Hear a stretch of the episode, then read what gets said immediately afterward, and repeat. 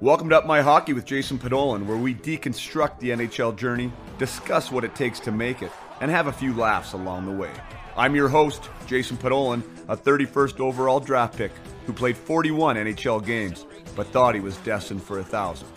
Learn from my story and those of my guests. This is a hockey podcast about reaching your potential. Hello there, and welcome to or welcome back to Up My Hockey with Jason Podollan. I am Jason Podollan, and today we have another amazing guest on the show, and his name is Trevor Letowski. Trevor is a 600 game NHL veteran for teams like the Vancouver Canucks, Phoenix Coyotes, Columbus Blue Jackets, and Carolina Hurricanes. He also spent some time in the KHL as well as the Swiss A League. And before he got into uh, his NHL career, he spent some time in the minors with the Springfield Falcons. So we cover all that, including his time in Sarnia uh, with the Sarnia Sting of the OHL coming up through junior, his draft year. We cover his uh, participation in the World Junior Championships, where he won a gold medal in 1997 and also his coaching career when he's been behind the bench now in the OHL for 10 seasons. He's as a head coach or an assistant coach with Sarnia, now the very, very successful uh, Windsor Spitfires.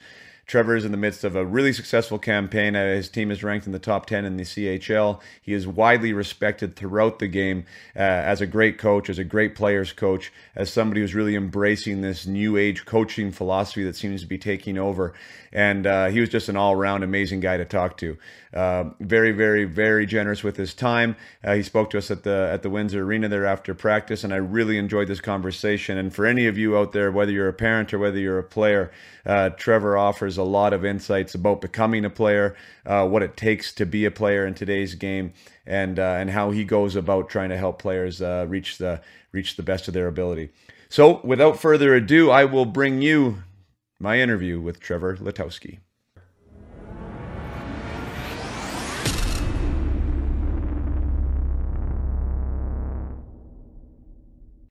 Well, here we have Trevor Letowski. Trev, Lutz, thanks so much for joining me. Um, what an honor to have you on the on the line here.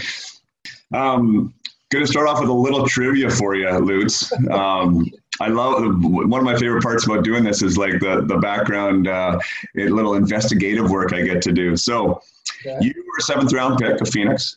Um, 174th overall. Went on to play 616 games as a 5'10", 170 pound centerman. At least that's what said in your that's what, what it said in the yearbook. and uh, it wasn't an accomplishment. But the trivia part of this whole thing is you are the second most games played out of anyone drafted from that position. So from anyone ever drafted, 174th overall in the NHL draft, you played okay. the second most games of anyone who played. Yeah four guys ever to play 100 games from that spot. So huge okay. testament for you to play 100 that, that, exact number, 174? Yeah, 174. Okay. That exact number, 174. But there was one guy to play more than you, and you know him. And you, he was a Portland Pirate when you were in Springfield, and he went on to obviously an awesome career. Who do you think that guy is? Jeez, he played in the American League when I was there playing the American League when you were there. He was their top point guy. Next year, he was, had a little bit of a taste in the NHL. Came down again for half a season, and then no one ever saw him again because he was in the show for 1,110 games. Oh man, was he a Canadian guy? First name Andrew. Brunette. Yes, yes. Isn't that wild? I shouldn't have needed that hint, though. I should have got that one.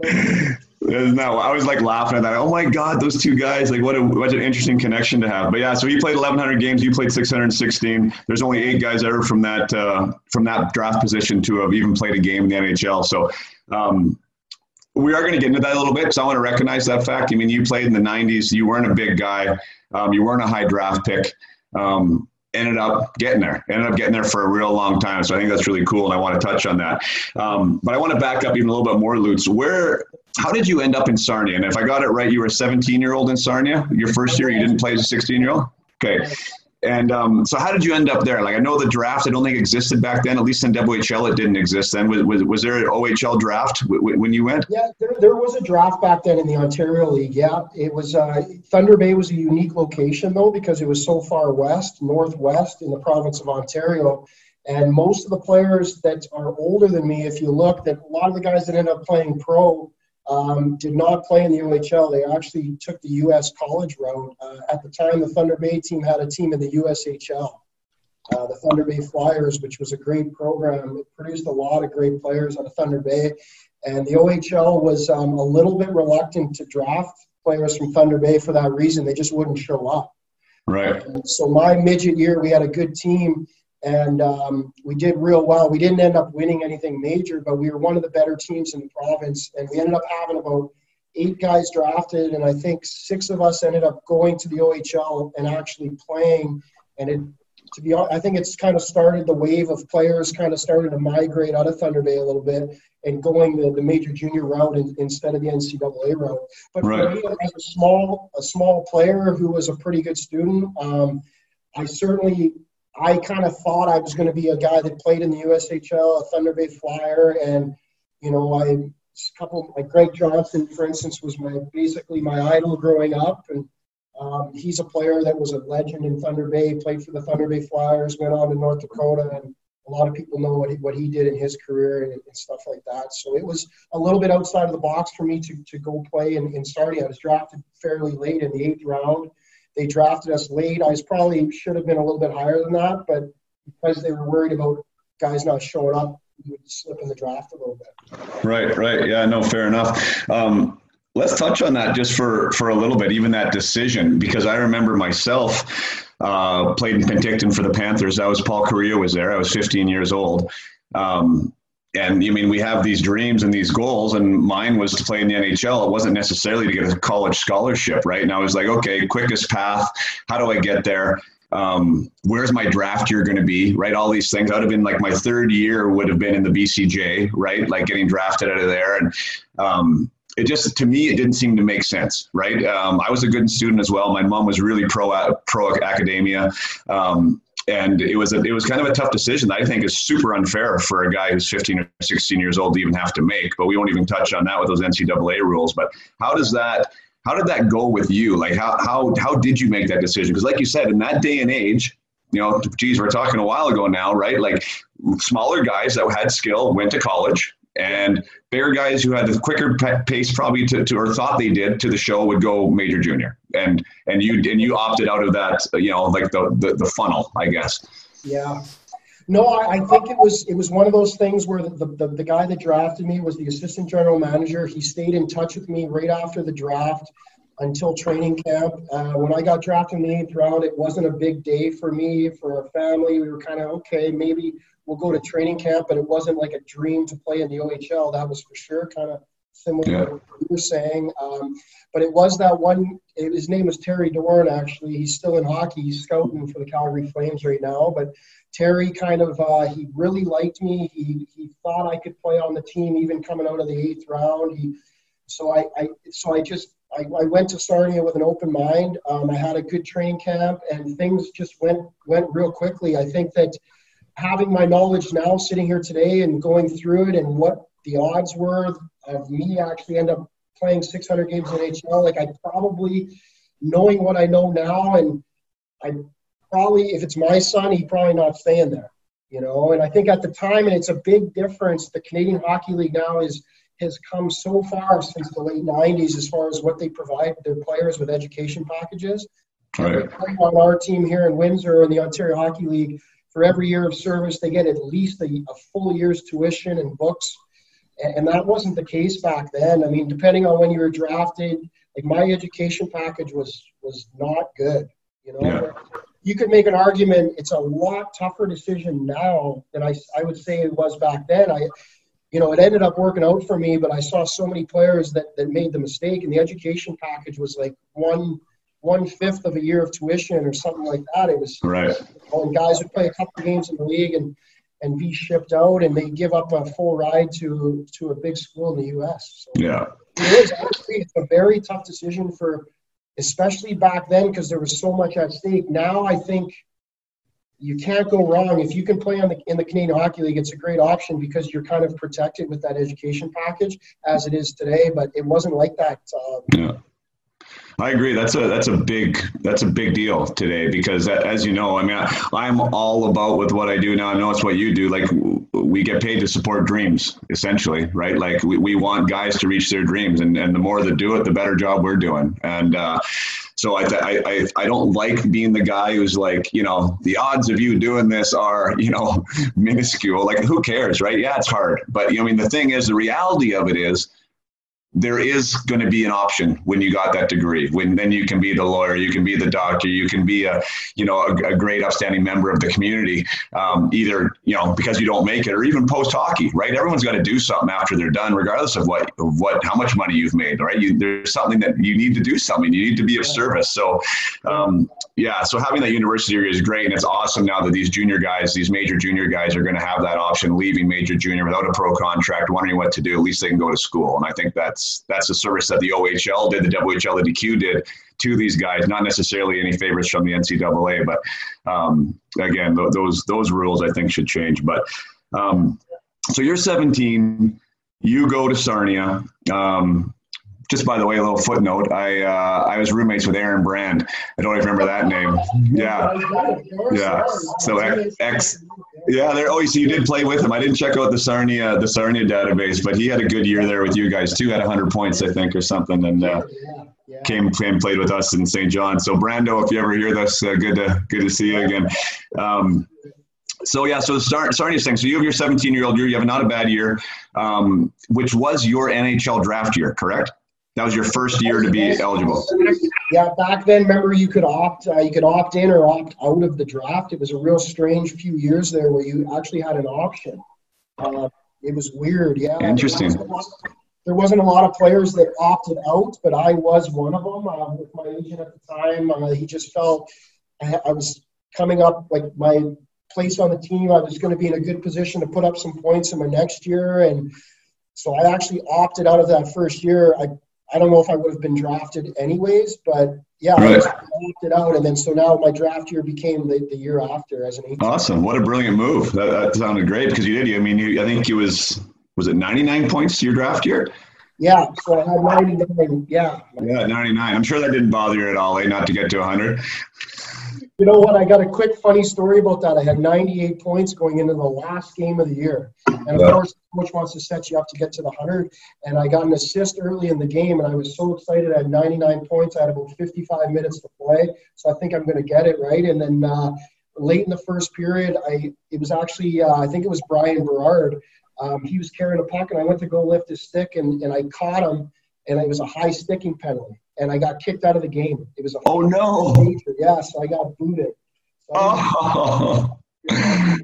oh, that's awful. So yeah, it wasn't even on you. That's funny. Well, since you went down that road, I'll tell you a funny story for me too. So my my fourth year, my fourth year with the Chiefs, um, played there 16, 17, 18, 19, uh, right, and then and so my last year there, I was chasing down. I think it was Pat Falloon's Pat Falloon's all-time career uh, chief goal scoring record, right? So I was pretty hot at the end, and I was getting close, and um, I needed a hat trick to uh, to beat him, two to tie him in the last game. We were playing Prince George, which was the doghouse of the league at that, at that time, right? They were just no good. Actually, well, they, it was actually Victoria, but anyways, neither here nor there. And um, so and and like Babs, Bab, I had Babcock too at the time, right? So Babs was always about like he's still kind of that way now. He gets ridden for like he doesn't play Matthews enough, or he doesn't play Marner enough, right? Like he just kind of was all about equality ish, you know. Like so, me being my fourth year there, he never really played me a ton. I was first line power play, yeah, but it wasn't like I was out there all the time, right? I played probably 18, 20 minutes a game my last year, but that game he played me like I don't know, like probably 30 minutes. Felt like I was out there all the time. And the guys were trying to set me up. So I scored a goal uh, first period. Uh, and then I just, like this goalie was just standing on his head. We had 77 shots on goal. I had 28 Lutz, 28 in a junior game, and I got one goal. Yeah, I got one goal. So I finished. I finished one behind uh, Falloon and never did catch it. But anyways, isn't that wild? That's crazy. So, anyways, that's my that's my wrap up there. But um, yeah. so yeah, so the draft. How did you handle that? Now I know now you got guys. You're handling that. And I want to get into that. Like I want to talk about your career, and then we'll get into you now as a coach and handling guys that are you know progression, being projected to be top 10. And I mean, all the stuff that's surrounding that now that I don't think we really had to deal with at the time. You know, sure, there was the hockey news and sure, McKenzie was still talking about guys, but there wasn't the spotlight like there is now. Um, do you remember going through that draft year and like any of the challenges you faced or anything, I know, anything you had to deal with or go through? Yeah, it, it, was very challenging. It was it was probably the most adversity I, that I ever had as a, as a player, I would say, because I had a really good year. I was an 18 year old. I was the captain of that team, um, arguably the best player on the team. And but and the team was good too. We ended up losing in the second round, but we were probably good enough to win. We were we were a good team in the Ontario League, and so we ended up having it's either six or seven players were drafted from the Sarnia Sting that year. Wow. actually the last player drafted. Oh.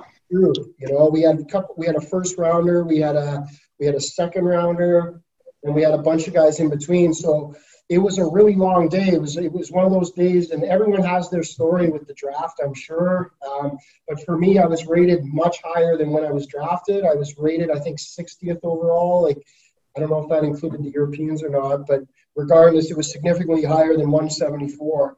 Right. Uh, and I, of course, you did. I did my interviews. I, I didn't speak to every team, but a, a handful of teams. I had a good feeling. Uh, the draft was in St. Louis. Um, the whole family went down there, and uh, it was, to be honest, just a, a, terrible day because it was all in the same day. It was a long day. It was near the end of the draft that I was picked. I think there was nine rounds at the time, but uh, still, it was still a long day. Um, and yeah, a disappointing day to go 174. Um, and I think it, it did spark me and it gave me motivation to kind of to kind of prove people wrong um, after that. So yeah, no, good for you. So you're in the Don Cherry camp. He says if you're not a first rounder, you shouldn't go. I am. I am. Yeah. Yes. Yeah. Yeah. The draft. I mean, yeah, I won't get into that. I'll tell you that over a beer sometimes. But um, my draft story is kind of similar. It wasn't, and I guess it's perspective too, right? But I think it's all set around expectations, right? Like what you think is going to happen or what you're told is going to happen. And then if something doesn't happen that's like that and it's worse, I mean, it, even though it's a great day because you were recognized as the top whatever hockey player in the world, and you have an opportunity to go on, you're still disappointed. I mean, you're an 18 year old kid who had higher expectations, and I totally understand where you're coming from. So, um, but yeah, that 99 points. So then, so you, so you on to get drafted. What, what was that conversation like with Phoenix at the time? Like, where, what, what did they did? Did they talk to you much? Did they did they let you know what they wanted from you, or who they wanted you to become, or or was it just the typical phone call? No, they, they were pretty good. Um, they they seemed to like it was a year where they only had out of nine rounds. I think they only had six picks, and I think they only had two or three forwards. Uh, their first rounder that year was Danny Briere, who was obviously a great NHL player, but a, another small centerman. But I think we were the only, I'm pretty sure we were the only two forwards that they drafted. You know, I think that, you know, maybe they, they're giving everybody love that, because, I mean, for the most part, if they draft you, at least someone went to bat for you in the organization, but they seemed real happy to, to draft me and they felt that I was capable of playing someday. And, um, you know, they, they made me feel welcome and, and excited to, to be a part of that organization. So I, uh, yeah, I mean, I, I knew it was going to be an uphill battle, no question, like getting drafted there, and especially right. first training camp. Everyone that's been through that, it's it's just so eye opening to, to see how much work you, how far away you truly are. Right. Um, here in Windsor, with my players, even the guys that aren't drafted, guys get invites. I'm so excited for them to go through that experience because um, we, we try to tell them and, and what it takes to be professional and the habits it takes and the consistency and the relentlessness that it takes to play at that level. But until they actually see it, you know, some of them it doesn't click in until they're actually around those players and they can see it and they come back like, geez, Lutz, you weren't you weren't kidding, you know? And I'm like, no, what do you think? I'm, I'm lying or what? Like it's right, right, right. right. But I love that our players get those experiences. I, I feel every time they come back better. Yeah, I mean, I was gonna. Yeah, so that was your experience, like seeing walking into camp. I don't know who was there at the time. Probably Roenick, maybe Tocchet. You know, where those those guys were there, and you're like, holy smokes, right? Yeah, um, you come in and, you, and you're used to being a, a top end player. You're a player that's on the first power play and a go to guy and getting on the ice all the time. And you, you think you're you're pretty good. I mean, you don't know any better. You don't know until you see it, right? And then all of a sudden you see the, the talent of, of, of, the third line player on the Coyotes that year, and you're like, oh, okay, I'm not ready. And it's you got a long ways to go, and, and that's it's kind of, it's very eye opening. At least it was for me, as far as I'm not even close to playing at this level at that age, and, and I wasn't. It wasn't. It was the truth. I was so far away. There was so much more development that needed to happen for me to play at that level. Since you touched on it, I think that's an interesting point because um, growing up and there's a lot of guys that are that are following me right now they're you know 14 15 years old and and probably the best on their team maybe the best in their organization. Uh, everybody's a goal scorer or the you know like that's what the best player on the team means at that age right? That you score the most points. And so everyone identifies that as being a good player but at some point not everyone can be the best player on their team especially in the NHL right? So i think i think I've seen at least that, and I would like to have your opinion on this too. Like sometimes guys don't like hockey unless they can play it the way they want to play it. And they're not willing to adapt. You know what I mean? So unless they are that guy, and I, I like hockey because I score goals, let's say, and now okay, now you're a third liner, and that's where you are right now or this year, and you have to do this real well to maybe have that chance. Guys aren't willing to do that. Do you, do you find that the adaptability to be an issue sometimes? Yeah, it is. I think that's the hardest thing, and I've seen it. I've been part of the World Junior team as a coach, and that's very interesting because it's a perfect example for what we're talking about. You're getting players now at they're playing at a high level. They're in the Canadian Hockey League. For the most part, every player on that World Junior team is the best player on their club team. But yet, it's such a challenge for Hockey Canada to get a player to play well with only 10 or 12 minutes of ice. You know, they they're so used to being the top player and I think that that, that goes for for every level you jump up. It's just it, it just gets significantly harder, and and it, it's almost an intangible that it's like it's almost I almost consider that almost a skill. Like it's it comes from down deep that passion to just be a good just to be good today, you know, and the practice, and it, it, just translates to the game. And all of a sudden, yeah, maybe you're getting your points or whatever, but you're continuing to get better. I think it's the almost the key to becoming an NHL player. And to go off of your point, sometimes if you're the best player on the team doesn't mean that you can get to the next level, especially in the Canadian Hockey League. If you're the best player for the Windsor Spitfires, that does not mean you're going to play a thousand games in the NHL. Like you got to get going, you got to keep going, and be relentless. Yeah improvement. And I tell young players all the time, like I'm sure you played with them, Pods, like guys that were. I played with a guy that was when I was 15 or 14. He was literally the best player in Ontario, and by the time he was 17, he wasn't even good enough to play in the OHL. Right. He was literally the best player in the province, and yeah. you can fizzle out so quickly. I think the, the ability to push yourself to continue to get better, whether you're the best player on the team or wherever you are on the team, as long as and I think it, I think you can attest to this. As you get older, it gets harder and harder to continue to push and, and to, to get better, you know. And there's so many players that plateau. Some of them plateau at 15 years old. Some of them plateau at 18. Some of them don't plateau till 22. And usually, that player that continues to get better till he's 22 is the player that ends up playing pro. You know, because yeah. there's very rarely, at least in my experience coaching in this league, that I mean, unless you're the top five pick in the like the Sidney Crosbys and the Connor McDavid's, these players are one in a million, whatever. But if you're not a top ten draft pick, like you have so far to go, and that's I try to tell my players like the kid they the draft they get drafted now at 17. If you're not a first second rounder, for the most part, you got about you should have about a five year plan. You still got five years of development before you're going to play at the National Hockey League level because most guys have got to play a year or two in the American League. Yeah. And even those guys that make it got to keep thinking that they haven't arrived, right? Anyone you think, as soon as you think you're arrived, you're done. Exactly. It's yeah. true. And I think that's the hardest thing to teach these players. I know we're going off a little bit with, with the coaching side, but it's just the, the, the players, they, they don't know.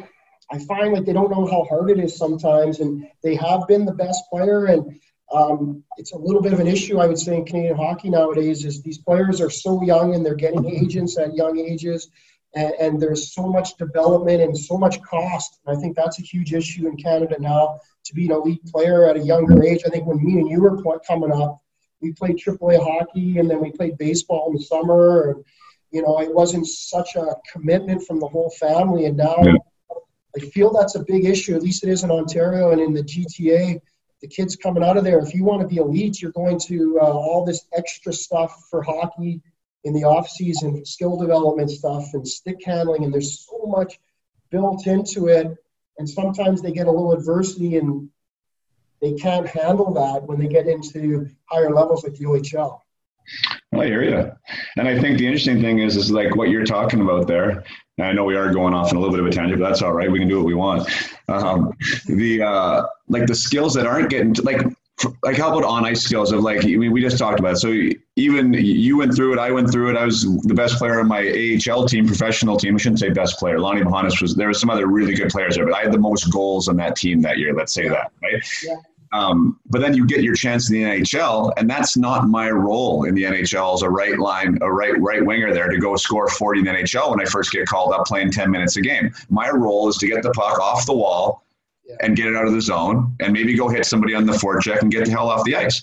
Right. And if I haven't adapted my brain to knowing how to do that, or even really knowing how to do that well, mm-hmm. right? Like I am now not really giving myself the opportunity to do what I do best at that next level, right? So I think that's like that connection too, right? Is like not everybody's going to play in the power play, right? So how are you going to get the opportunity to play in the power play? You got to be good at something else, right? Yeah, it's so true. I think that I think it's a little bit different now. I would say because when we came up, it was very uh, you knew your role. There was that fourth line player that only played eight minutes, and that guy had to be a tough guy or a guy that could win a face-off or could kill a penalty. And the third line guy had to be an energy guy and kind of a pest kind of guy. And then the top two line guys were expected to score. I think the game is changing. I think in the right way now. Yeah. Whereas most players, and it's kind of the world junior model now for, for Canada, where they, they want everyone to provide skill and everyone can score. Everyone's not going to play 20 minutes, of course, but at least you don't have to just just defend if you're a third line. You're not a like the third line checker is kind of leaving the game, you know, I would yeah. say. Whereas when we were coming through, you you needed to do that or else right. you're not playing at all. Yeah. Now it's a little bit different and it's sure. a thing. But, yeah. yeah. No, which is interesting too, because even you saying that, and this will be another tangent, but I find that the def- like the defensive side of the puck is not nearly as good as it used to be. Like watching in games, even at the NHL level, like D zone coverage to me blows my mind. Like where guy, everyone's watching the puck, and there's guys. It's just like I just don't even get it anymore. But maybe that's part of it too, right? Everyone's just been so taught that, you know I mean, for so long that it's about skill and it's about skill and it's about skill and individual skill and moving the puck. And like, there's not much time left for coaching. How much time do you spend on D zone and coaching that aspect of the game, that side of the puck? Well, we, we do, like, we, we're getting away from structure a little bit and we're just teaching like concepts and, and habits and, uh, and basically habits as far as the on the defensive side of the puck. So not so much like a, a, concrete system of like a one-two-two even on a neutral zone or something, but we, we teach like cutting routes and being on top of pucks and providing puck pressure if you're the closest guy to the puck. If not, you're kind of falling in underneath it and you're on top of the puck. And we were teaching every day like the habits of how to check about stick on puck and if you're inside position, getting under under the hands and things like yeah. that. Yeah. I feel like that it, it works, you know, like if if you have one player providing puck pressure and everyone else is on the D side of the puck, then you got a good opportunity to kind of disrupt something and, and create a loose puck and then transition it and go play on offense. You know, yeah. so it, the game is certainly less structured. You know, I agree, but there's so much. It's so it's played so differently offensively now. With it's basically almost like a five five men rotation of, of creating offense, you know, where it's right, right. standing at the blue line, offensive zone, low to high, D to D, get a shot down. Now those players are kind of interchangeable and so active, and it's causes a lot of confusion. Yeah, it's fun to watch. It really is. That aspect is fun to watch. Um, so let's let's get back to so uh, your your last year there. You have another real strong year, and you talk about World Junior. You talk about your World Junior experience as a coach, but you had it as a player too. Um, and you also talked about Danny Briere, which is so coincidental because um, I actually I've interviewed him on, on, on this podcast as well. And um, so we'll talk about your experience with Danny. But how was that whole part of being Canada's national team and, and experiencing what that was all about? I feel like there's like a fraternity of us that have had the, the pleasure and the honor of being able to do that. And, and, and you guys won gold too. I think it was the fifth gold medal in a row that you guys were a part of, correct?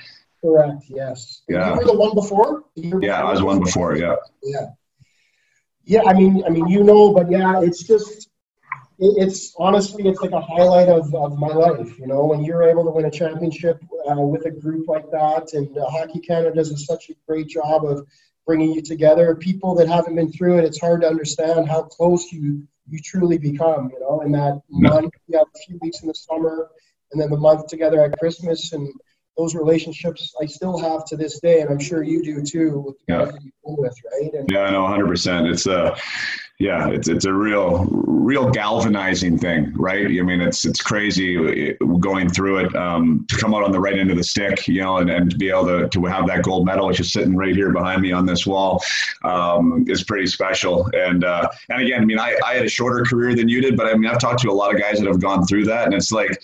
It, it, it's tough to, to, to surpass it unless unless you've won like an Olympics or like a, or like a Stanley Cup. It's like it's one of the top things that a guy's ever done, right? No question about it. I've shared that with my players. I would say like if there's I have two my best memories in hockey. That is one of them. My other one is my first NHL game, just what I shared with my family, and that I'll never forget that moment. It was basically not even on the ice, but just the phone call home. You know that, you know, it's just there's so much that went into that phone call. So for me, it's my first NHL game, and that World Junior Gold Medal trumps almost any memory I have uh, from the National Hockey League, those 600 games, because yeah. we won, you know. And I think yeah. that championship feeling that you just, it's something that, that you never forget. It's so pure. And especially at that level, there's no money, there's it, but it's just, it just means so much and it's down to the, the soul, you know. Yeah, no, that's awesome. Super cool. Any memories of, of Babson, uh, meaning Mike Babcock? I know he was your head coach there uh, uh for that one. Um, I think Larsen, Brad Larsen, who, geez, what a weird connection because he was another guy I've interviewed now, assistant coach for the uh, for the Blue Jackets. He was on your team there as well. I think I'm going to get the whole entire 1997 team there uh, before we're all done. But uh, what are your memories of, of Babs? Any, anything that sticks out, or do you think he was going to be on going on destined for you know the career that he's had as a head coach? Yeah, you felt it. There's a presence to Babs. I mean, have you? Do you know him? I mean, played I played for him in Spokane. Yeah. Exactly. So I'm sure you can attest to it. But he, there's a presence to Babs. There's an intensity to him. Uh, kind of all the time that he's just he's bringing so much energy into the room. He was he was a young guy at the time. I'm pretty sure he was in his 30s still, maybe even mid 30s. And to have that position, he came in and. Uh, I remember thinking I had never been coached like that before. He was a special guy. You kind of felt it. You, you, knew that he was going to be uh, a great coach at the next level for sure. Right. Cool. And and now because you are sitting in that coach's chair right now in the Windsor Spitfire locker room. Um, did you ever have that inclination? Like, were you a guy that would pick up and kind of think about that aspect of the game? Would it be like on the on the other side of the bench at that time, or is or was that for for later years?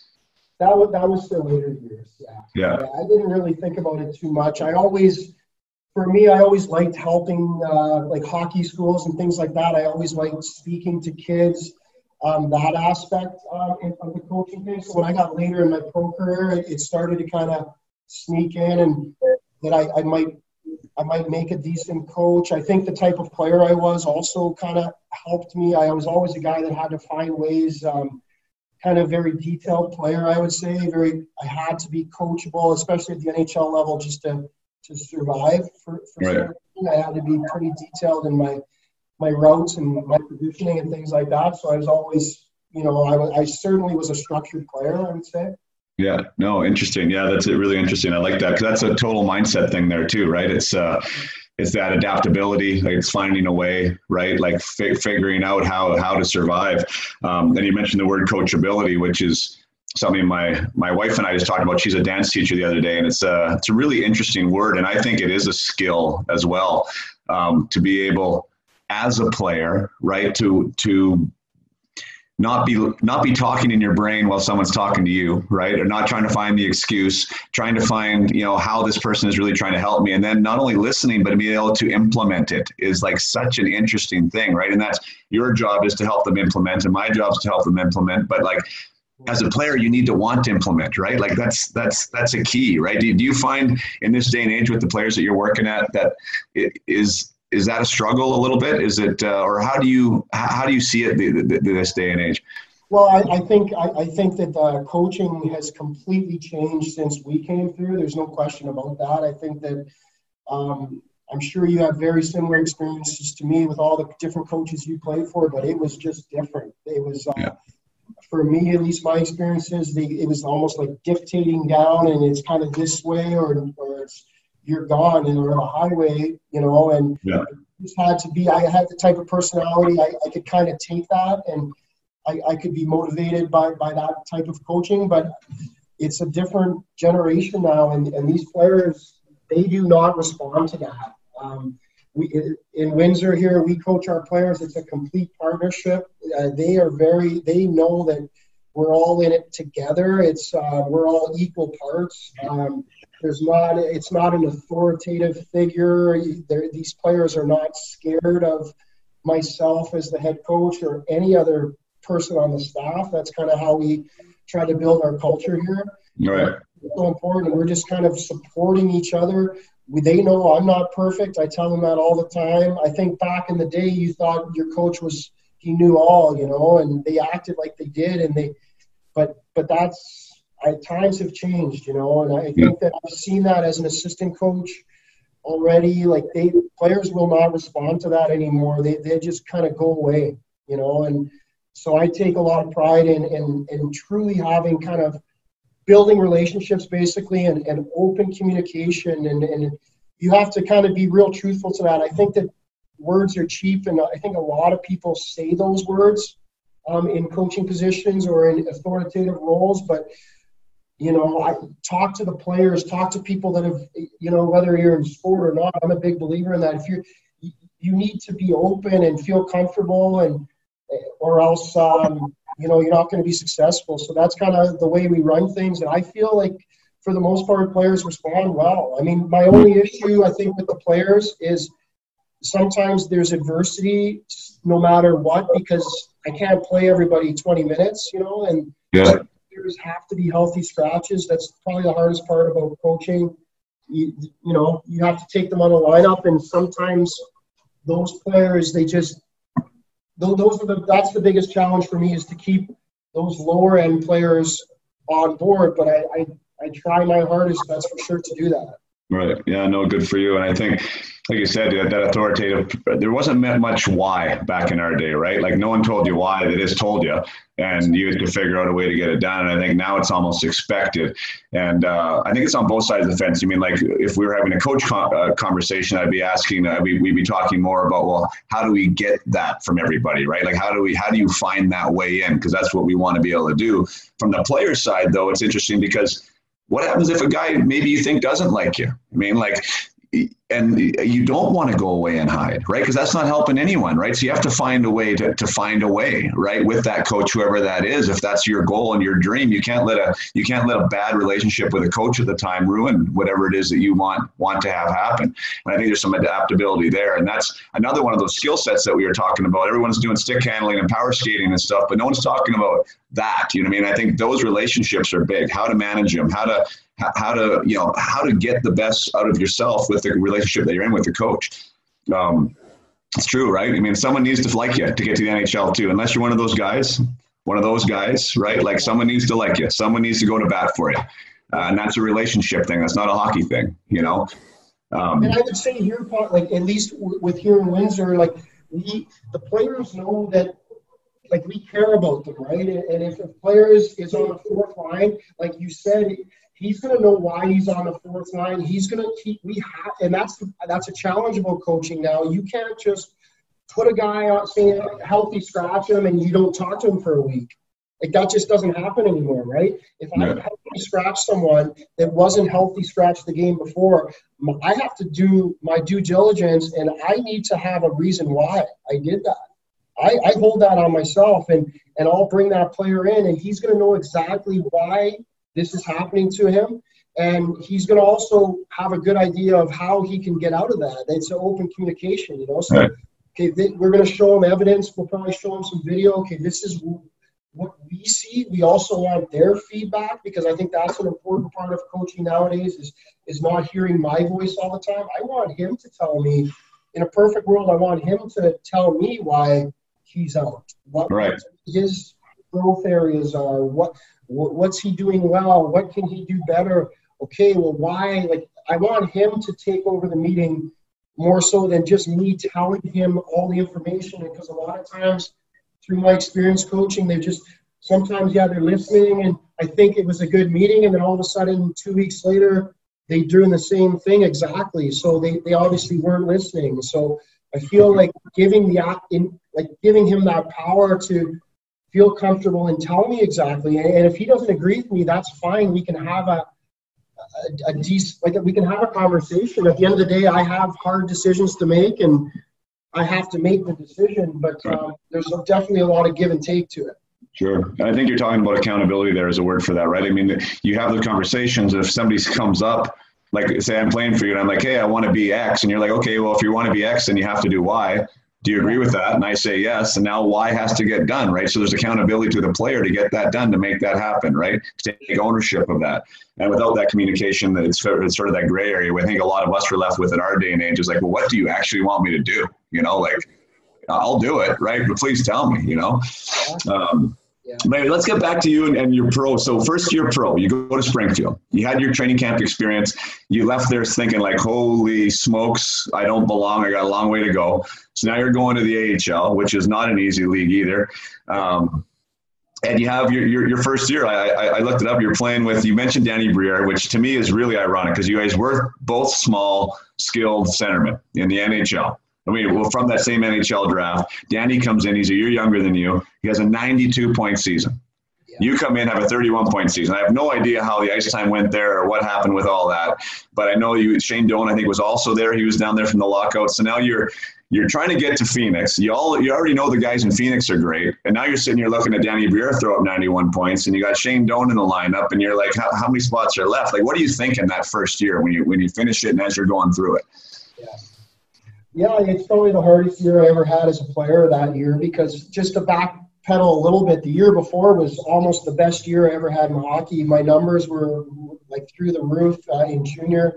I won the gold medal on the World Junior team, which the biggest thing for that tournament as an individual, it truly put me on the map as being a legitimate prospect for the Coyotes because it, I was, you know, on the world. I mean, I was one of the top players in the country. It was so that was a huge stepping stone for me. So I was feeling really confident about my game. It wasn't my first training camp because my first training camp had been the year prior. The real eye-opening moment of how far I was away. I felt I got a lot better in my last year of junior. I thought I was really close to being an NHL player, and then all of a sudden that happened. You go into the American League, and that's a great league, you know. And I think the league has continued to get. It's so good now. It's so close to to the NHL. You know, if you can score in that league, usually it translates to the NHL. Mm-hmm. I went in there. I was in a tough spot. Uh, Danny Briere was a first-round NHL player, uh, very good player.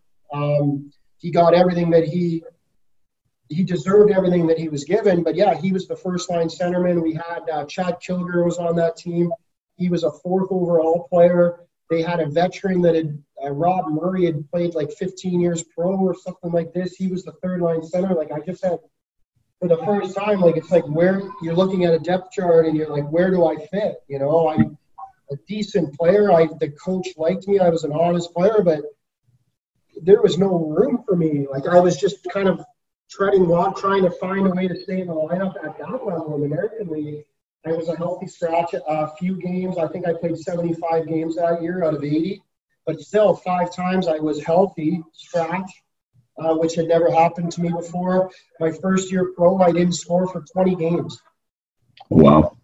Probably the hardest time in my hockey career. Like I was, you know, alone in Springfield, Mass, and I hadn't scored for the first 20 games. And anyone that's been through a slump and played hockey at high levels, like some, you feel like you might never score. You know what I mean? And it felt like I might literally never score a professional goal. You know, and finally I got one in my 21st game. I think I had five assists at the time, and all of a sudden I got six points in 21 games for one goal. And I got better as the year went on, but it was a tough year and it, it taught me a lot. But I just kind of had to put my head down and just continue to work. And, you know, I didn't salt, I was not a powder. I, I just came, uh, you know, and just kind of put the work boots on and, and just grinded through it. But that, that was a challenging year for sure. Yeah, what is the message there? I mean, like that's interesting how you even painted that. I mean, you leave you leave June, you're feeling like, hey, I had a chance at the Coyotes, right? Like, you mean, and rightfully so, right? You're feeling good about yourself. You're walking on cloud nine. You don't make that team, and we didn't get into how camp went, but neither here nor there. You go to Springfield. Now you're fighting to even get in the lineup. So, like, you, what you thought was this close now feels like a million miles away. You might never score a goal. Like confidence dips at pro level is is is crazy. And I talk about confidence a lot with the guys that I work with. But like, how did you how did you deal with that? Like, how did you deal with that and still keep that goal in mind that hey, I want to be an NHLer. You know, like I, I, and I can be an NHLer. Like the belief of that. When you even scored in 20 games at the American League level, I'm sure you're not telling yourself when you go to bed at night, I'm going to play 600 games uh, in the NHL starting in the season, right? Yeah, I mean, it's a good question. I think thinking back, I, I think what my mindset was was finding a way to contribute just there. I think when I was going through that, I think the NHL thing wasn't. It was maybe more of a dream rather than a goal because at that point I was fighting for my life with the Springfield Falcons. You know what I mean? I was trying to mm-hmm. find a place there and find a way to contribute and you know get in the lineup there. So I think maybe that focus of kept me kind of present and kind of in it every day, and I wasn't necessarily even thinking about Phoenix in those days. I yeah. was just trying to find my place on that team, and but there was certainly some dark days. You know, it's. Yeah. The American League's are grind, man. Like it's a grind, and and uh, I wish I wish the regular hockey fan would understand more just about what goes on there and like and how and how that phone call right like that phone call you talked about like can instantly change your life. And in such a dramatic like profound way like from from the bus rides to the OHL, from the four and five nights, from the pizza on the bus, you know, from towns like Springfield to, you know, New York City and private jets and shrimp. Like it's insane the difference, right? In a phone call and that's a heck of a good league too. But anyway, so so you you have this experience as a first year, and your second year, um, you're a point of game guy now, and a lot of those names go away. So Danny's in the show, I think. Like Doaner was back in the show.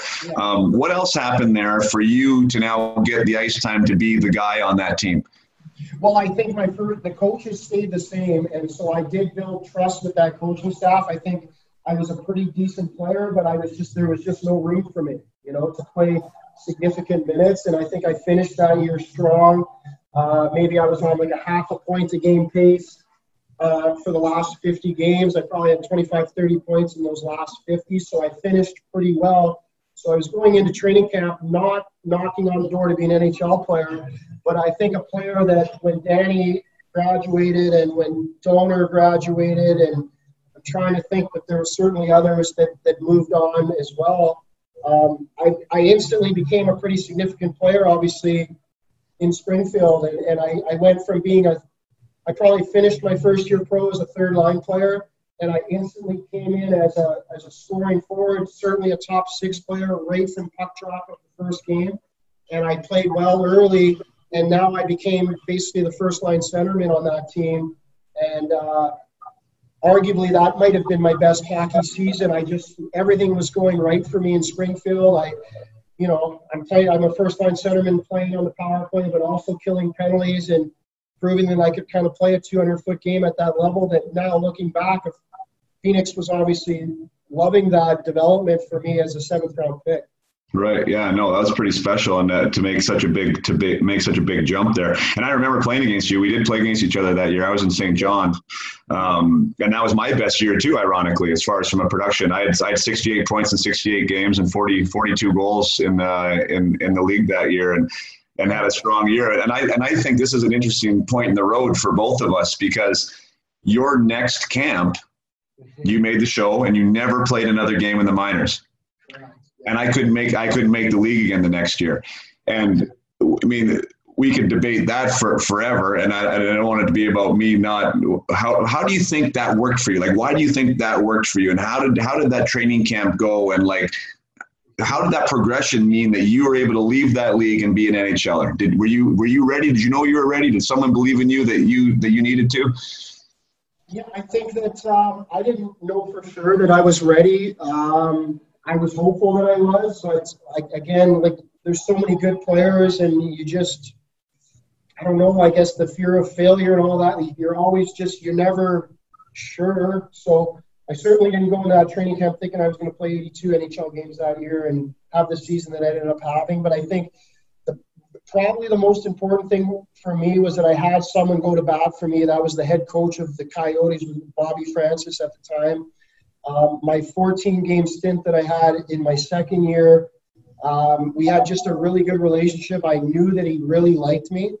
And um, I'd have to talk to Bobby now. I haven't really talked to him much since I've been done. I would love, I should do that, but I have to guess that he was a, a guy that really went to bat for me and wanted me to, to, be a part of that team and felt that I was ready to play. And just an interesting coincidence. I don't know if it came up in Danny's conversation, but in, in, with Danny Briere, but he was one of my best friends at the time. We were the same age. We played on the World Junior team together. We were drafted the same uh, same year. We played in the American League for a year together. They ended up sending Danny down that year. Actually. Yeah, yeah. I, I'm not going to say I took his spot because I filled a different role on the Coyotes, but I played 82 games in the National Hockey League that year. Danny ended up coming. He got sent down, and um, I can't remember exactly what ended up happening for him that year. I think he might have been traded that year. I think he got called up a little bit, but I can't remember exactly. No, he ended up coming. He ended up coming back. Yeah, we covered that. He did come back and play with the Coyotes, and had, but he he did have that full year.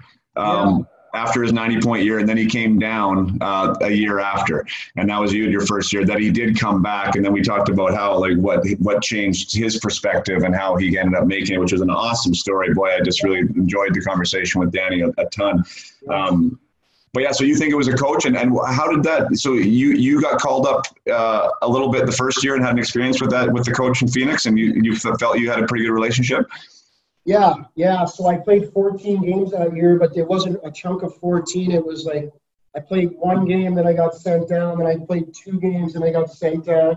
Then I played three games over a 12 day span, and then I got sent down. So right. I played 14, but I was in the National Hockey League for more than 20 days. I was in yeah. the National League for probably 45 days.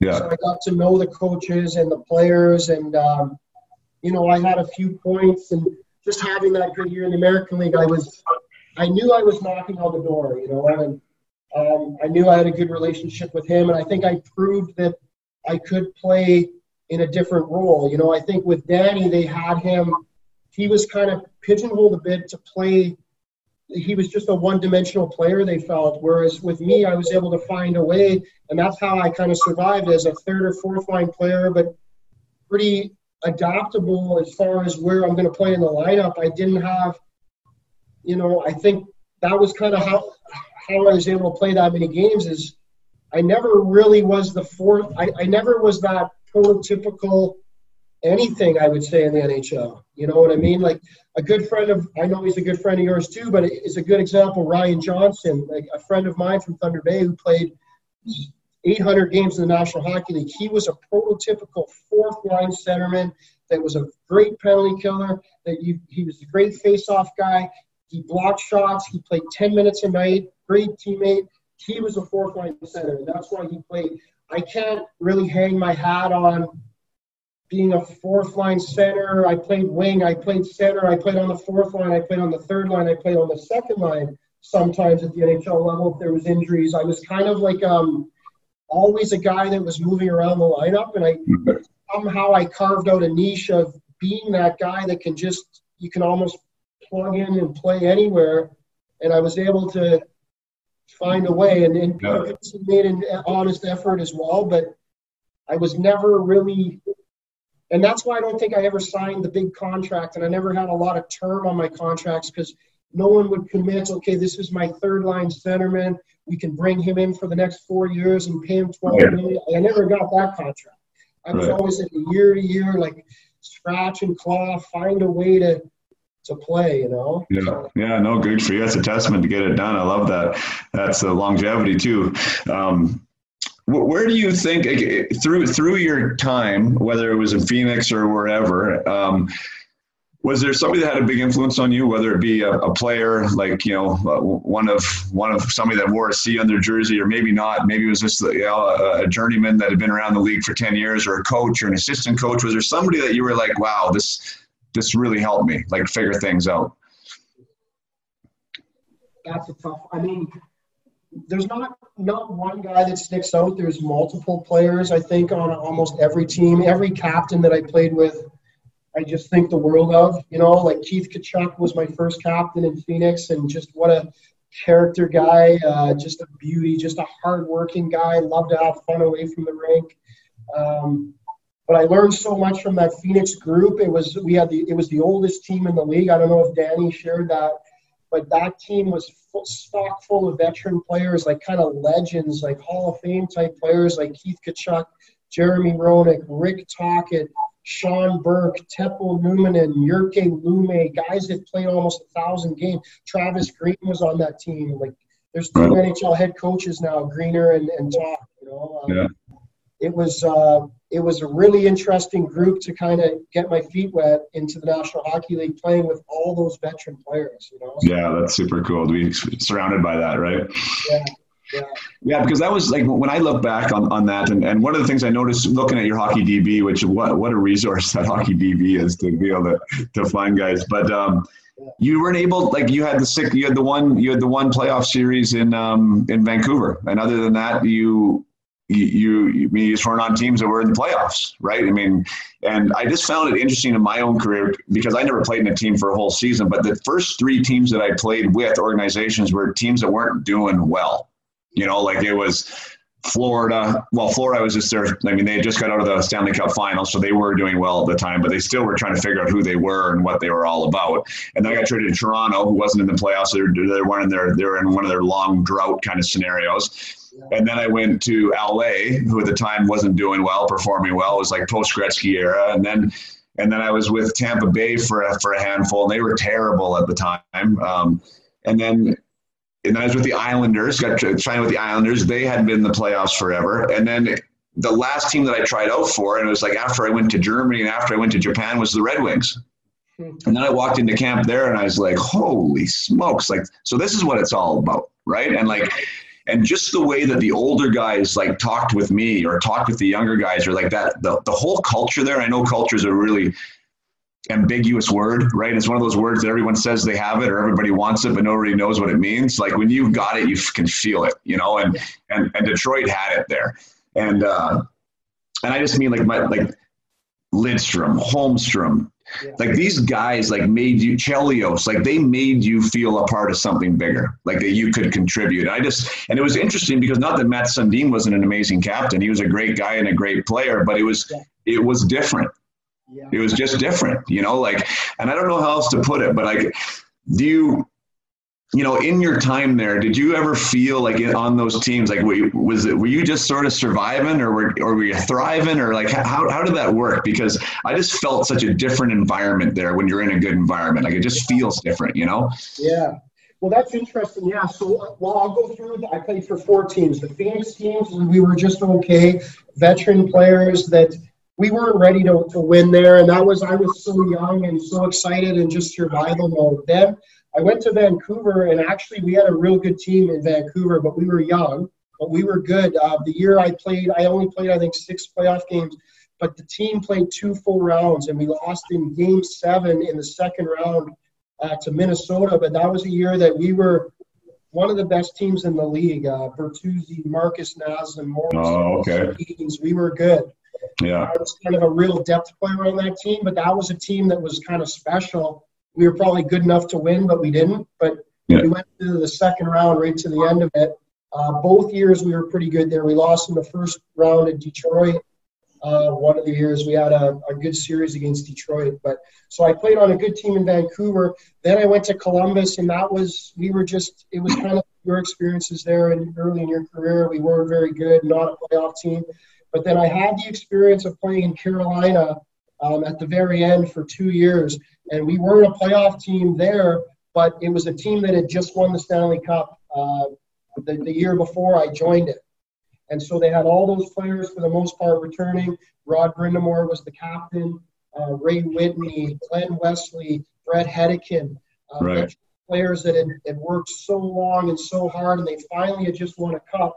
Um, we actually had a pretty good year. We were one of those teams that had like 93 points and missed the playoffs the following year. We had a pretty good year, but missed the playoffs. But that culture, it, I'm not going to compare that to the Detroit Red Wings because I know I, I've heard so many stories about that, but I can relate to the certain feeling of, of the room from that leadership group and it funneled all the way down of the expectation of, of how you had to handle yourself day to day when I walked into that Carolina dressing room in August, two months after they had just won the Stanley Cup. You know? Right. It's different. It's just isn't it wild? Like it's completely, it's completely different. Brad Larsen's talked about that, like um, being with Colorado, like maybe one of the greatest teams ever assembled, right? And and uh, and being a part of that Joe Sakic, Forsberg, Blake era, right? Foote, like these guys. He's like, he, it was about winning period right? It wasn't about your job. It wasn't about the contract. It wasn't about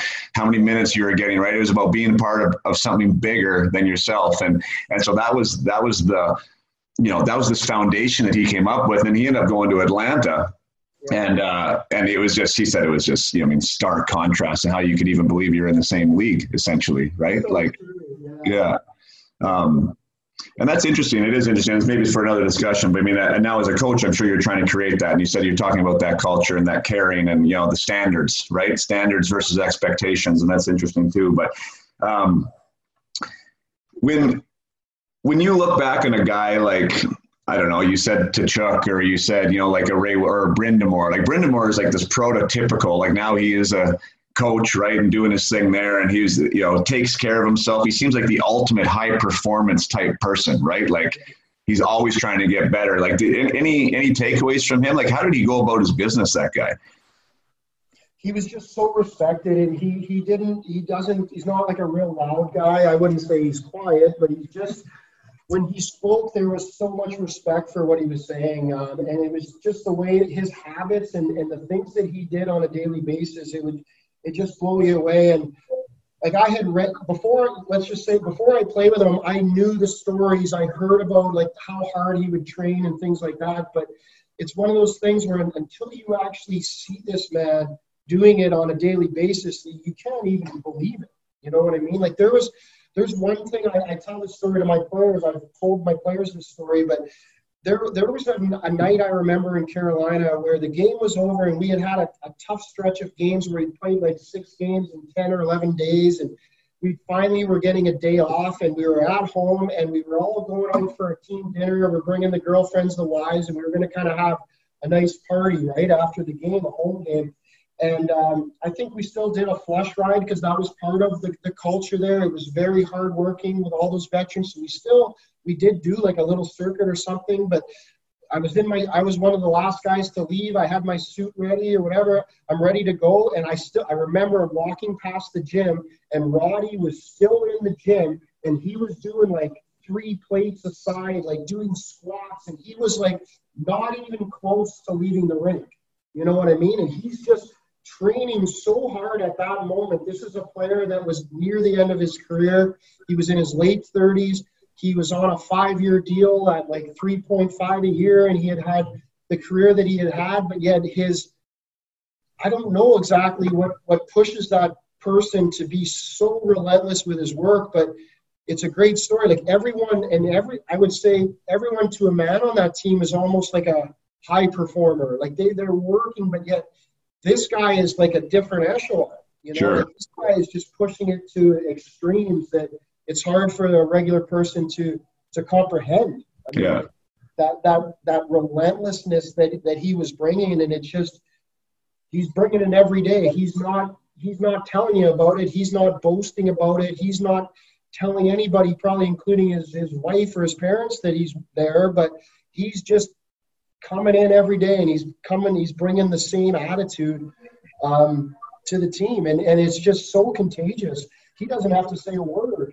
Uh, right. just you feel it as a person on that team. Like you see Rod Brind'Amour doing it, he doesn't have to say a word to me. I need to do it too, you know, or else. Well, don't you? Right? I mean, that's the thing. And, and what, what do you do as a young guy when you think you're supposed to go out and you're thinking about how many beers you're going to have and where they're at, right? And he's still in the gym, right? And you're like, well, I mean, yeah, I mean, if that if that isn't an awesome example, and that's what I love those stories, uh, and uh, and geez, and, and and if young guys can just mo- like model that now, right? Like in some way, shape, or form, because that's the other thing about leveling up. And I talk to my guys about whatever level you want to get to, whether that's the OHL or that next step, whether that's Springfield for you, and then to the NHL. Like every time you make that step, there's a different requirement right? There's a different level that you need to get to because what you what you did to get there was only good enough to get you there. Now you have to find a way to stay there right? And you were talking about adaptability and that's when you have when you have those examples or you have somebody like yourself that's been there that can share the stories you still need to learn it on your own but it's really helpful to understand right? Like because you have to raise your own expectation level because what you've done so far isn't good enough it is, and I think that what I learned playing in the NHL for that long, and from Rod and, and different players, I played with Adam Foote as well, and I think the world of him, like just the leadership. But I think the biggest thing for young players is they they have a hard time handling success, and they have a hard time handling adversity as well. But I feel like just for to give you an example, motivating my team after we've lost, I find is easier than motivating them after we've won you know what I mean? Like I, I feel like to like greatness is so because they can get so complacent so easily. I find young players. You know what I mean? And to be truly great and to be an NHL player, to be the Rod Brind'Amours of the world, there's just there's no complacency after success because they keep doing things well, but they just keep doing it again and again. And you know, like if we've lost five, or even for me as a coach, I hate when we have an opposing team. They're on a three-game trip I hate that they just lost the night before. You know, yeah. I want to win in London or win in Saginaw before they come to Windsor because I feel we have a mental edge on a junior team that that just I want them to win.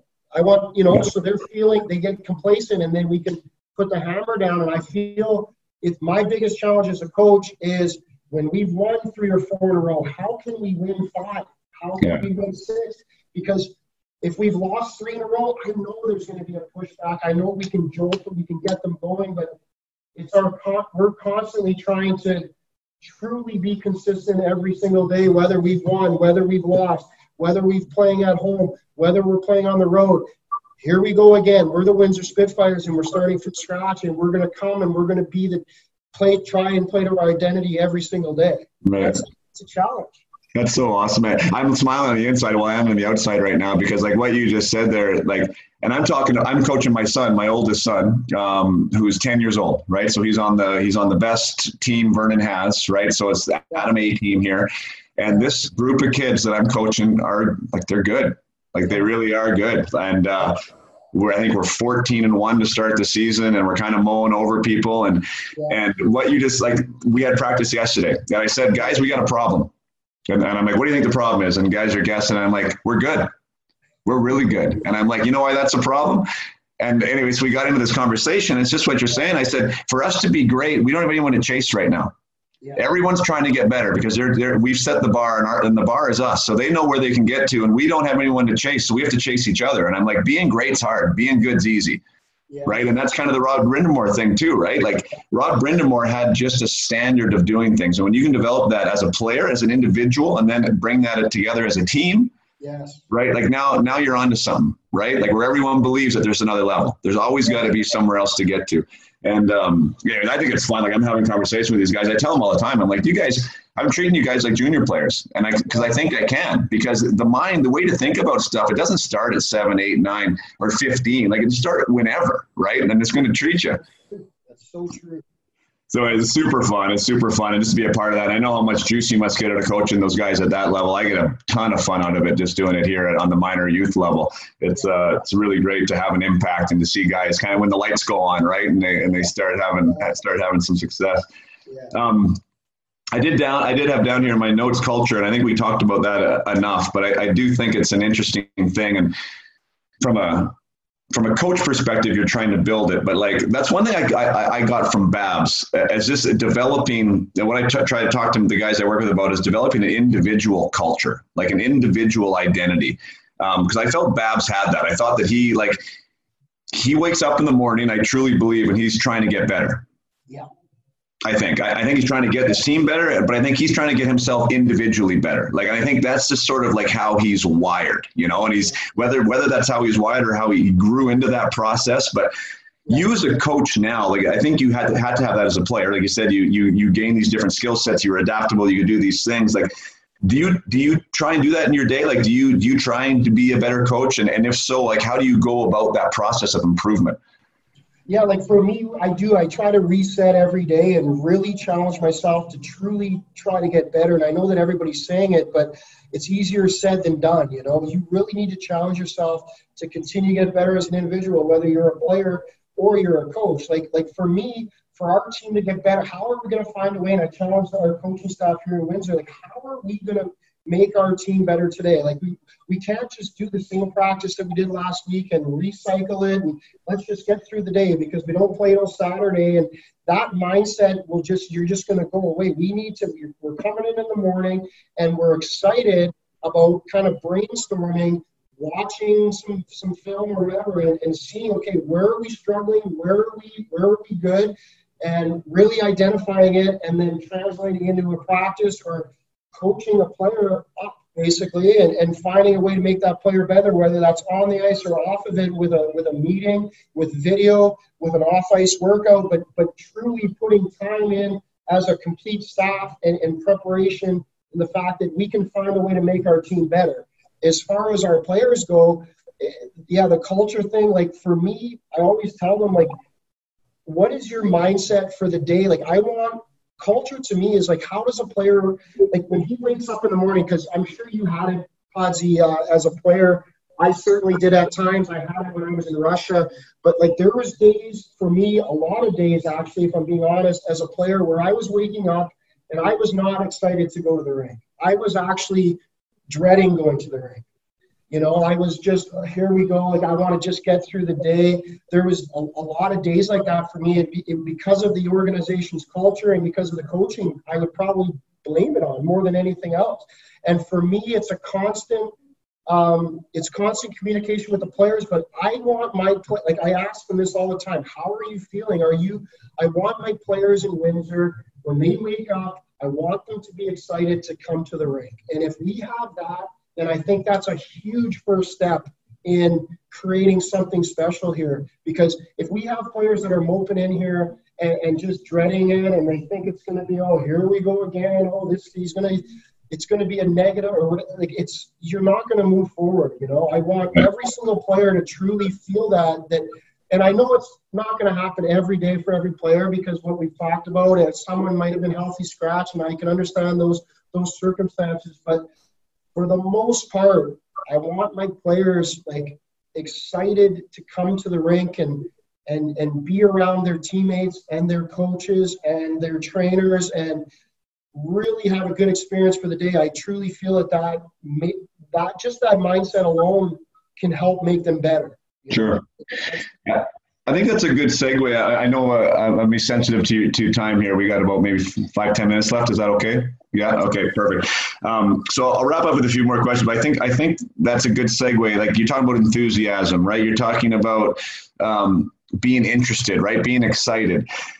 Do you think is that a good way for players to get noticed? And and and that's part of the second part of the question, which is like training camp. We're out of tra- you're you're a month out of training camp now, but you just did have training camp. Guys at the youth level have, have just kind of been making been cut from teams or whatever, and and parents and parents are always like, how do I get noticed by a guy like Trevor Letowski, right? Like, how do I what what do I do, you know? And and I talk about things like that. I talk about I talk about being enthusiastic. I talk about being attentive. I talk about being professional, right? Being early, staying late. Like uh, th- those are cliche a little bit, but if you're if those, if you're doing that with intention, you're going to get noticed because it's not it's not everybody's doing it, you know. And and when you talk about culture, I mean, I know for me, like I love that kid in the room that's got a big smile on his face, right? It's ready to go, right? He's enjoying being there. Like I want him on my team, right? Like I don't care maybe if he's got a little less hands than somebody else, right? If that guy's a spark plug, he's ready to go and he's making our room better, like to me, that makes a big difference. Like, w- would you encourage guys to to come out of their shell a little bit and, and to embrace that enthusiasm? Yeah, I would. I mean, I, I, I agree with you, Pods. I love that player as well, but I'm also everyone's got a different personality, right? And there is players, there's players on our team that are introverts and they, they don't say a lot. Um, so I think you really, as a coach at least, you need to get to know the player. You need to get to know each and every one of them. But I think a, a very like less is more sometimes. It's like there's some players like you can kind of when you've been coaching a while, you can kind of see right through them. You know, like there's a phoniness to, yeah. to a lot of players. Yeah. Uh, that kind of drives me a little bit crazy. Like I want the player that he has like a, almost. I, I appreciate the quiet energy. Like we, I think at our level, coaches at our level at least, I think that's a challenge for us. But we need to identify that player that is just continuing to punch the. We're aware that he's in the gym. We're aware that he's the first player. Because some coaches, I would say, they're not doing their homework. They don't know that. You know, I want to know everything about our players. I want to talk. I'm talking to our strength coach every day, seeing how the workouts are going. I'm seeing them in the practice sessions, and there's a.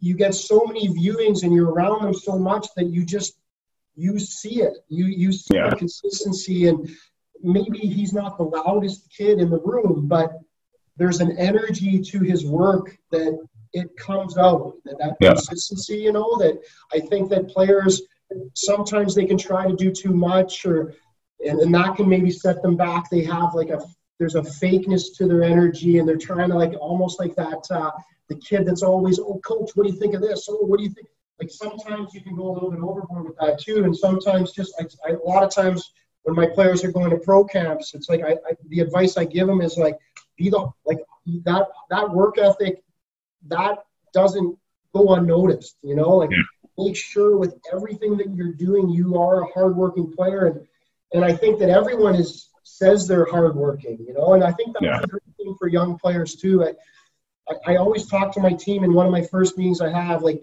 in the summertime, I call every single player to see how their workouts are going and every single player to a man tells me that they're having the best summer summer that they've ever had and that they're the hardest it's the hardest they've ever worked and all this and then they come to training camp and the guy that told me he's the hardest working guy is like 40th out of 60 in the fitness testing like you don't they don't really some of them don't know how right. it is to truly be yeah. the hardest working player you know yeah. I mean? it's yeah.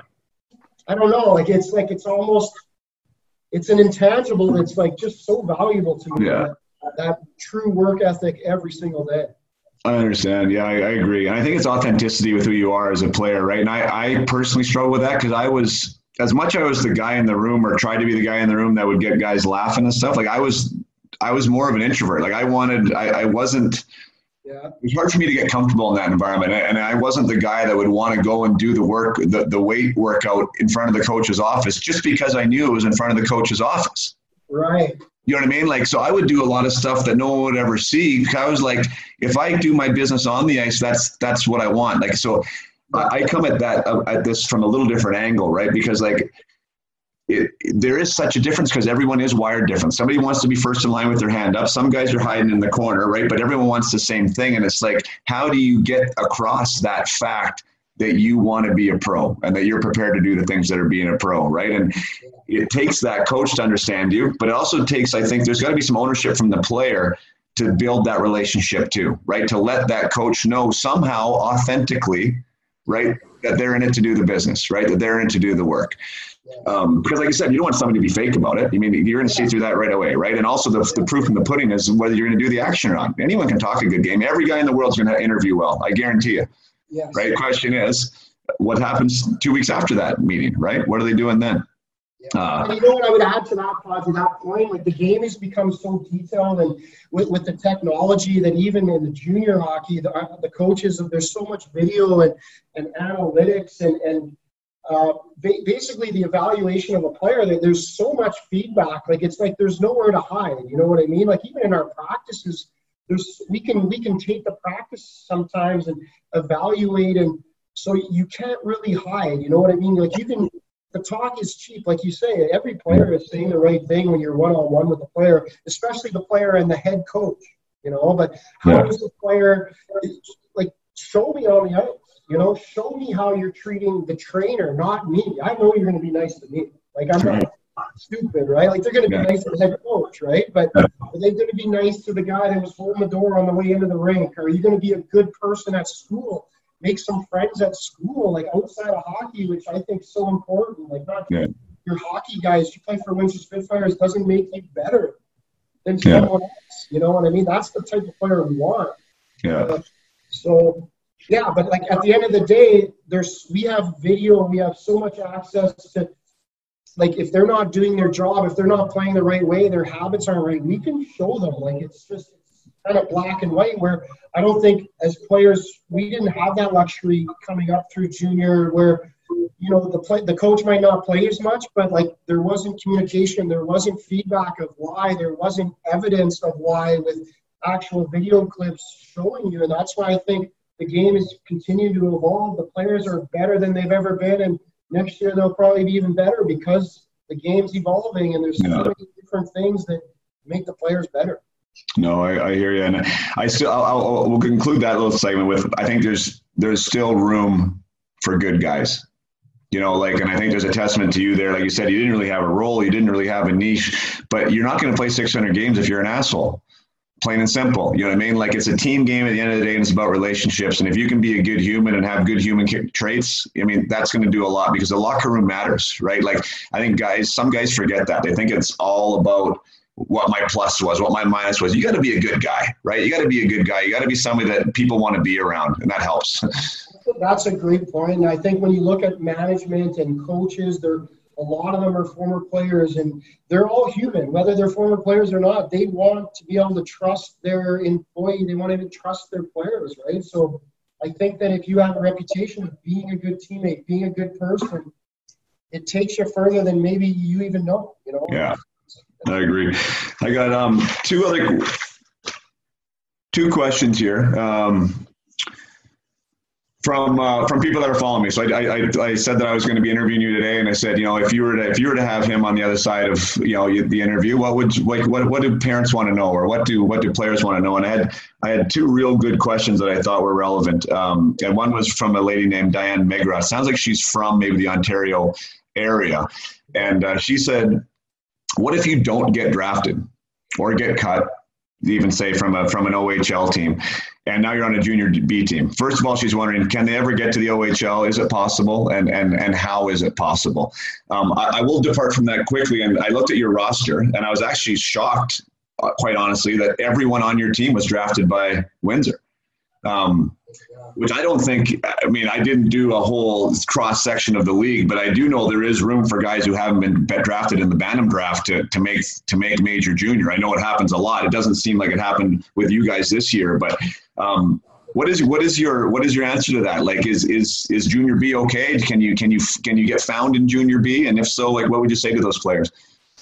Yeah, I mean, I think it's um, it's a great question. I, I think that that we've kind of talked about this a little bit, but like as a 16 year old, you're just so young and you're so far from being the best player that you can be at 16. If you're going to peak at 24 years old and you can find a way to truly get better every single year, um, you can certainly push the envelope and become an OHL player and then become an NHL player. I think that it's been proven in the past. Are the odds against you? Sure, they are. But it can happen. Become a very good player at the level that you're at, and then you're going to be recognized and you're going to be knocking at the door to get to the next level. Um, if we don't draft a player, there's players every year that they don't get drafted. All of a sudden, they're, they're junior B players. And if they establish themselves as good junior B players, they're probably going to get invited to a camp and they're going to be knocking on the door. Do they make our team right away? That's pretty hard to do. But then now we know them. Now they're going to go back to junior B again. All of a sudden, they're the best player again, and they're just pushing the envelope and just kind of pushing the door open and not going away. I think my advice is well, there's a lot of kids, whether they weren't drafted, even if they were drafted, but they get any adversity at all and they think it's the end of the world. Like I think they need to look at it in a, the bigger picture. Look at it. I would say to that parent, that 16 year old, they have so many years ahead of them to develop to become the best player they can possibly be. And that's just one setback if they went through the draft. But if they're truly good enough and they're pushing each year, like people will see them. They'll, they'll yeah. find a way somehow because, especially now, the evolution of the game. Every game's on TV. Our scouts are watching games on TV as much as they are live, even at the. Right. I know it's crazy. And you got to dominate, right? That's what I tell my guys, at least. I mean, like, we're like dominate the level you're at. I mean, even if you think you're not supposed to be there, then prove that you're not supposed to be there. Dominate it, right? And you're going to get noticed, right? Like, treat that league like you're like you're Peter Forsberg, right? Like you're that guy, right? Like and be Rod Brind'Amour, show up early, stay late, get better there, right? And I think if if you can put that type of work ethic, like you you said, into where you want to go, someone's going to find you because coaches want guys like that, right? Yeah. And the other thing is too, which I think guys forget about, and I didn't know at the time, is that guys like you help the guys that are on your team. You're going to have, like, you want to go to bat for those guys. There's guys that you trust, there's guys that you respect, that when that phone rings, you're like, yeah, this guy's your guy. Right? Like he's your guy, draft him or do whatever. And that that same coach in junior B is getting those calls from guys like you. Hey, what's so and so like? Exactly. Right. That coach, if that coach knows that you're putting in the time, putting in the work, and he wants to vote for you, man, that makes all the difference in the world. It's so true. And I think it's a great point, especially for all young players, as far as respecting their coach and being a good, good teammate. Like, I think the best scouts are the scouts that talk to the coaches because you're crazy. Like, if I was ever a scout, I don't think I, I it's in, in my makeup, but if I was ever a scout, my first phone call every single time is to the coach. I mean, the, the coach knows the player so much better than any scout could ever know him. You know what yeah. I mean? Like, yeah. You're going to tell me that you come and watch my player. I don't care who you are. You can be a general manager of the National Hockey League level. You see my player play five times. Okay. I've seen my player play 68 times, and I've also seen him practice 100 times, and I've seen him work out 60 times. this play. Right. I know So ask me about him, you know. And for the most part, I think the, the, the coach is at least I'm going to be honest too, and I tell my players that all the time. Like I'm not going to lie for you. You know what I mean? Like, I have to be honest, or else I lose my credibility with the person asking me. So I think I'm I'm very true to that. Like if it's a player that has not been a good teammate, has not been doing the things we asked, then if the scout asks me, like I'm not going to sue the player per se, but I'm certainly not going to promote him. And if he's not doing the things right on a daily level, I think that can funnel all the way down to whatever level. Right. Uh, you need to have the coach in your own, like earn the coach's trust. Like at the end of the yeah. day, the coach wants the best for you. He wants the best for the team. If you're doing the right things, if you're a good player, like he's not going to screw you just to, to screw you. You know yeah. what I mean? Like there's got to yeah. be a reason. Yeah, no, I hear you, and I think that's like that, that's you hit the nail on the head there because you I mean what you're doing. I mean you're not gonna you're not gonna vouch for somebody that you don't want to vouch for, right? Because it is you and it's what you've built. So I mean if you keep if you keep promoting guys that aren't promotable, right? Like that doesn't look good on you. So I mean yeah, I mean that, that's the, that's the authentic authenticity again, right? Be be real, and uh, you're gonna get a real answer. And I agree with that. I'd be calling the coach too. You know you know better than anyone else, and and it's all those intangibles that you know that you maybe don't see on the ice in those five games, right? What is it? Resiliency like? How do they handle adversity, right? What are they like away from the rink? What type of teammate are they? I mean, all those things that matter so much. So, um, cool. So that was from Diane Megron. The last one um, here, Lutz, is from Gordon Sitter. Uh, his uh, his son actually plays on my team, and, and it was a, it's a great question. He said, uh, when kids are 16, 17 years old and breaking into the WHL, OHL, or Q, are they better playing 20 minutes a night at a lower level or be with the big club playing 10 minutes a night uh, against better competition? How, how would you answer that if, if there is an answer? I know it's pretty nuanced and it probably depends on the team and the player, but um, if you could do your best to give an answer to that, what do you think if it was your son? Yeah, that, that's a great question. Um, my first instinct, my first hand, I think would be probably to play with in the Western Hockey League or in the Ontario Hockey League or whatever major junior play at the highest level possible. I think that especially now the way that the programs are run, I mean it's it's um, it's like a full time hockey here, you know. Whereas in uh, say in our with our affiliates, that's not like they don't have full time coaches. Um, they don't practice every single day. Like um, so, the whole like the whole environment is different at, at the higher level. You know, like we have a strength and conditioning coach that is paid to provide a workout that is the best possible workout for the player on that specific day. And the coaches have spent all day preparing the practice and pre- uh, preparing video to make the player better, and then to get out in the practice. And we have skill development coach, and we have a skating coach, and we have access to all these different right. kind of people that maybe the uh, the lower level, yeah, he's going to get more minutes in the game, and that there's certainly an argument to that because you, at the end of the day, I think that that's very valuable to to be in game situations and to be succeeding, and you need ice time, no question. But at the end of the day, if I had to answer it, I think a player can develop just fine um, if he's playing limited minutes in the game, as long as he's getting everything else. If he's practicing at that high level, you remember Podsy when you first got called up to the NHL, and the, the, the, pace of that practice is just faster. It, it makes you better. It makes you pass the puck better the higher the level, even in the practice session. Yeah. I agree with you. Yeah, I think I think that's huge. Yeah, and, and and I think also um, what we just talked about previously, like you can go to that to that lower level, and again, there's going to be variations to to to what we're saying here, but the the relationship you're also building with that coach, right? Like while you're there. So I mean, you might be playing 10 minutes a night, but that you're going to be probably in a better situation that next year, like like you were, where you come now in, the coach knows you. Some older guys leave, and now you're filling this spot, and you're not having to build that trust and build that scenario of coming in from this other organization. So I think there's a lot to be said for that as well. Yes, and and to fit, I would like to say this too. Like the London Knights in our league, they they have it, it, it's arguably the, the best program in Canada. They, they continue to win and they draft so well and they have so many high end players, but they continue to, like, if you look at it, they have 16 year olds that they actually keep in London all year. And uh, almost consistently, they, they don't do anything as a 16 year old. Like, they barely even get in the lineup but they are actually on the London Knights, and they might play 30 games and they have like three points. Yeah. You know? Honestly, I, if you look back, I wish I had a few names. Like even um, we have we have Jean Luc Foudy on our team. He's a, a, player that might get drafted in the first round. His brother, the Foudy, I can't remember his first name right now, but he's he plays for the London Knights. He was drafted in the first round for the Columbus Blue Jackets uh, two years ago. He might play on the World Junior team this year. But as a 16 year old in the OHL, he had like eight points in like 40 games. Like he didn't even play. Like right. all of a sudden, the very next year was his NHL draft year, and he just goes off. The, he just goes off.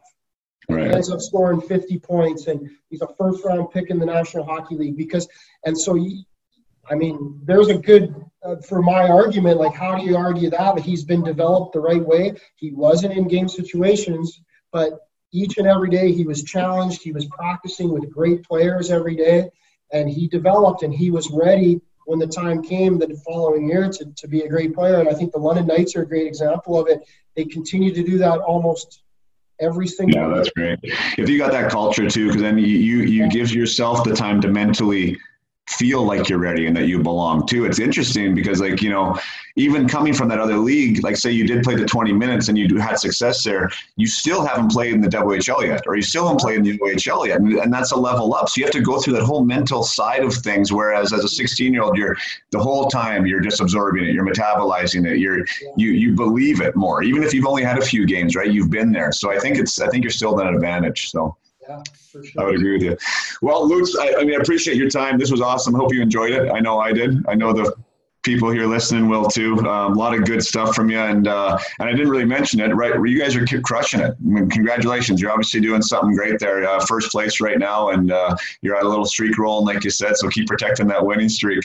Thanks, buddy. Yeah, we're, we got a great young team here. We've had a really young team the last couple years. We uh, we won the Memorial Cup a couple years ago there, and we kind of rebuilt it. And now we have a group that's getting close to being real good, and uh, they're just a fun group to coach. I'm enjoying every day here. So that's awesome. Ozzy, this this flew by, so it's awesome. I know it's crazy. You start talking Hawkins, it's like what? What time is it?